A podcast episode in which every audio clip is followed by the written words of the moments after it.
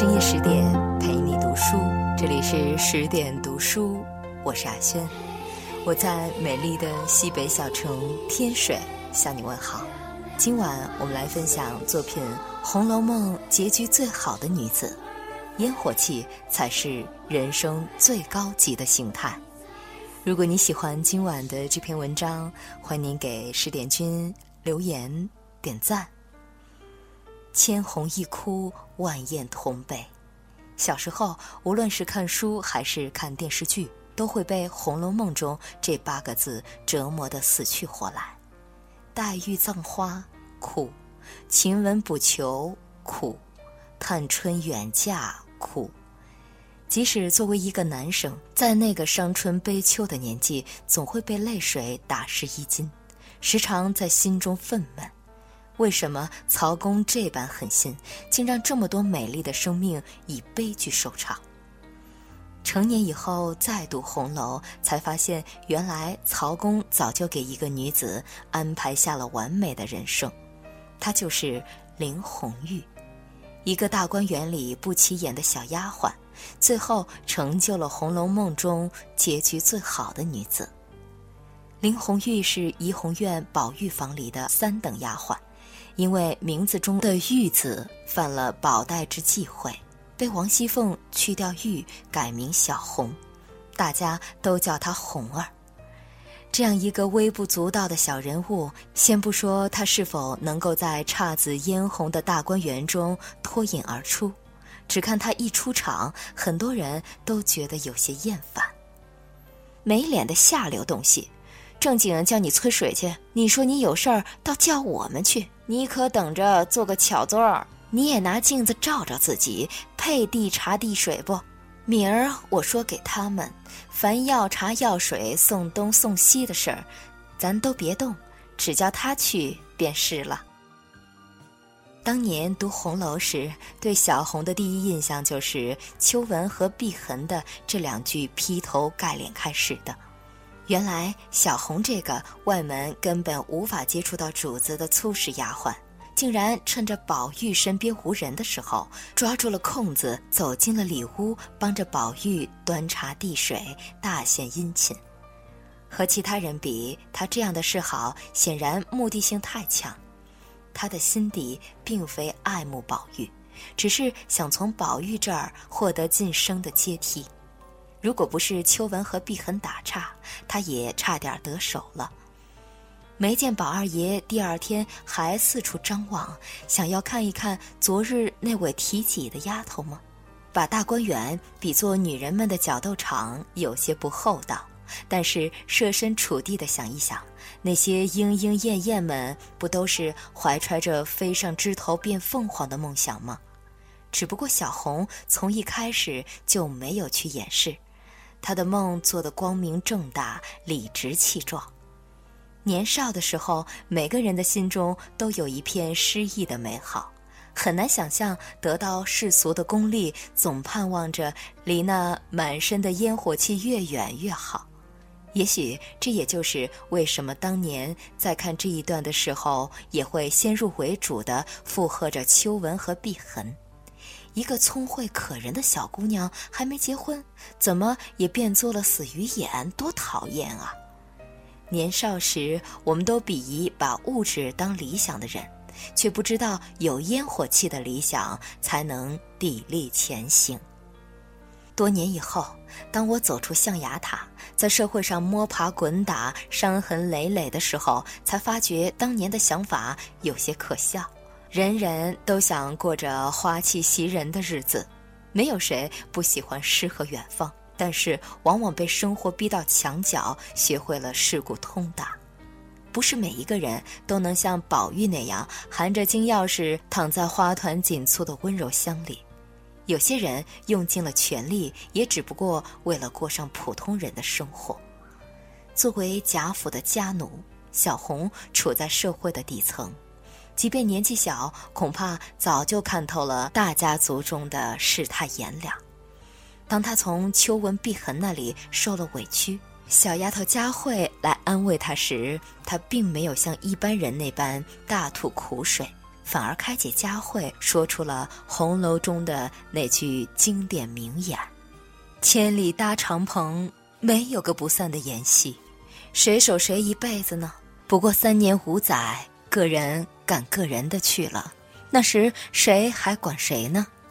小红看上的并非姨娘的身份，她拼了命的想往上爬，也只不过是想改变一些自己的生活现状罢了。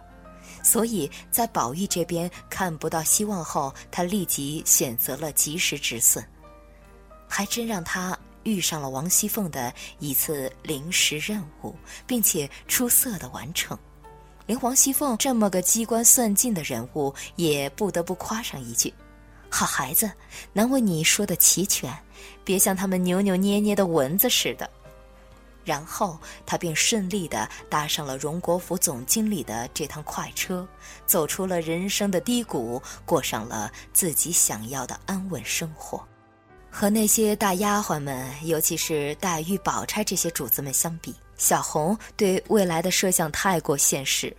离开了怡红院，没有了风花雪月下的浪漫，索然无味至极。但是结果呢？在树倒猢狲散后，小红反而凭借着自己的本事和能力，安稳地经营着自己的人生，成了大观园里为数不多拥有大好结局的女子。这个世界有很多不公平，但有一点是公平的，那就是无论贫穷或是富贵，无论健康或是疾病，无论胸无大志或是满腹凌云，都要在世俗的烟火气中。走一遭，年轻的时候，我们很多人都是如此，心中有千万种的浪漫情怀，想要过不一样的人生。长大后才发现，生活不是小说剧情里的如梦似幻，而是毛姆在《月亮与六便士》里说的那句：“我用尽了全力，过着平凡的一生，梦想无需高高在上。”有时候，它就是一团人间烟火气，风花雪月的确很美，但是能过上平凡而普通的生活，又何尝不是一种了不起的幸福呢？有红学家说，林红玉是林黛玉世俗的化身，他在情榜上被称为情醒。小红和贾云的爱情，也被看作是曹雪芹对爱情最向往的模样。贾云是贾府的本家少爷，但是家道中落，一开始混得比小红还差。小红和贾云是同一类人，他们的每一步都在为自己精打细算。和宝黛一样，他们也是一见钟情，只不过不一样的是，他们的钟情是收敛尽所有不切实际幻想后，对彼此心意做出的最后考量。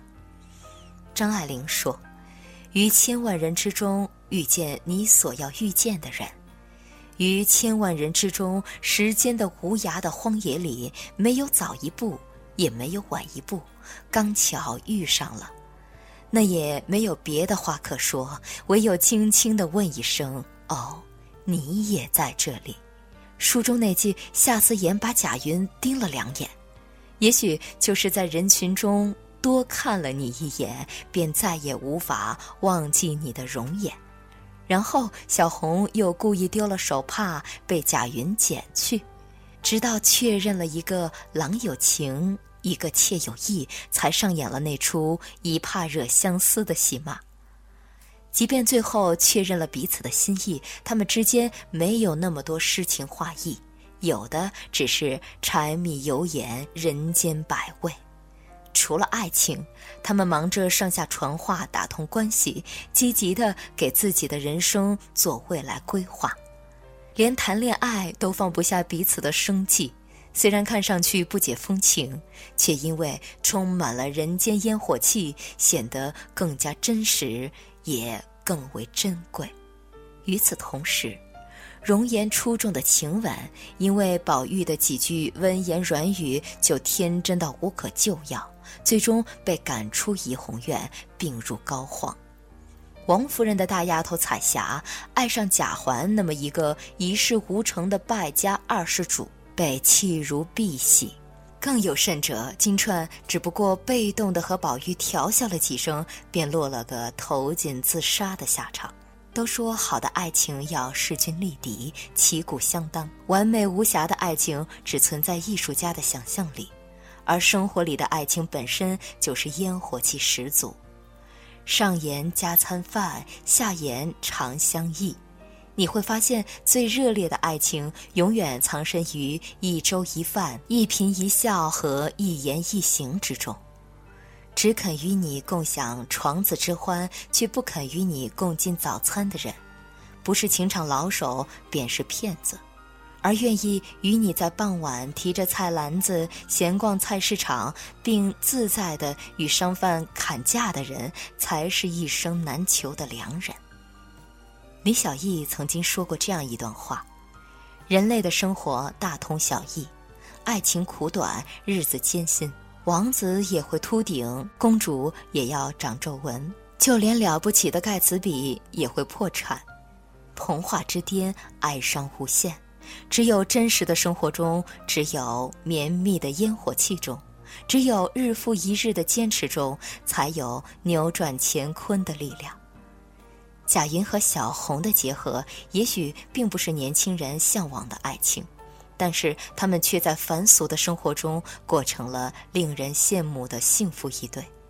就像偶像剧里经常出现的那句台词：“真实的爱情不是你们在所有人眼里都闪闪发光，而是在所有人眼中都平凡而渺小的我们，却在彼此眼中闪闪发光。”这便是红尘世俗的爱情，满满的烟火气，也许平庸，却叫人踏实。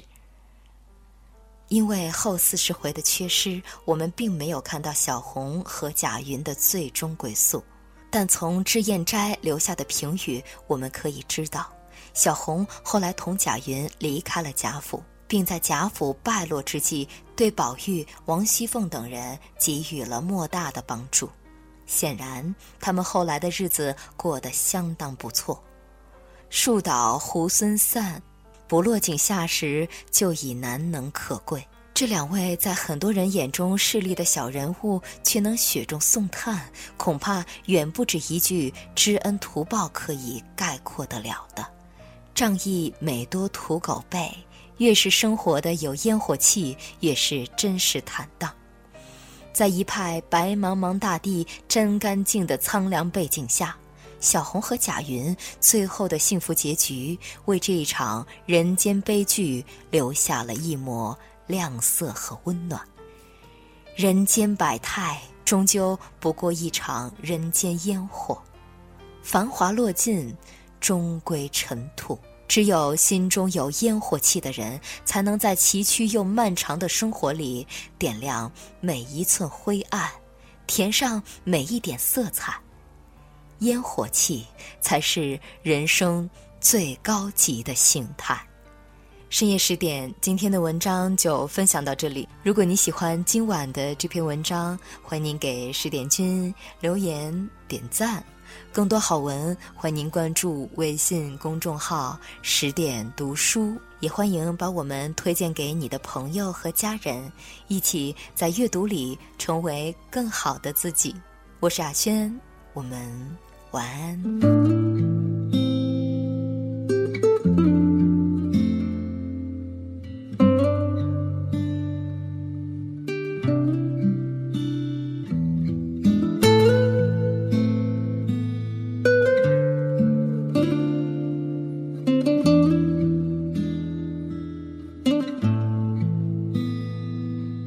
人生中最美的真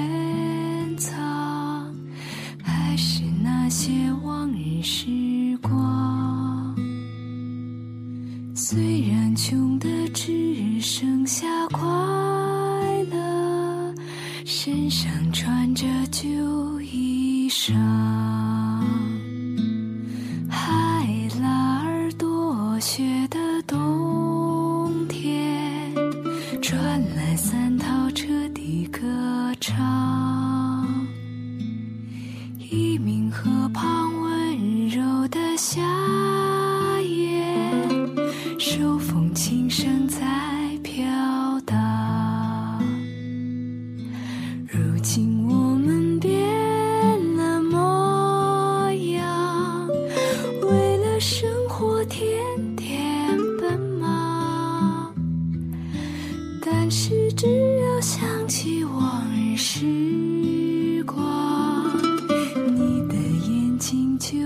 会发亮。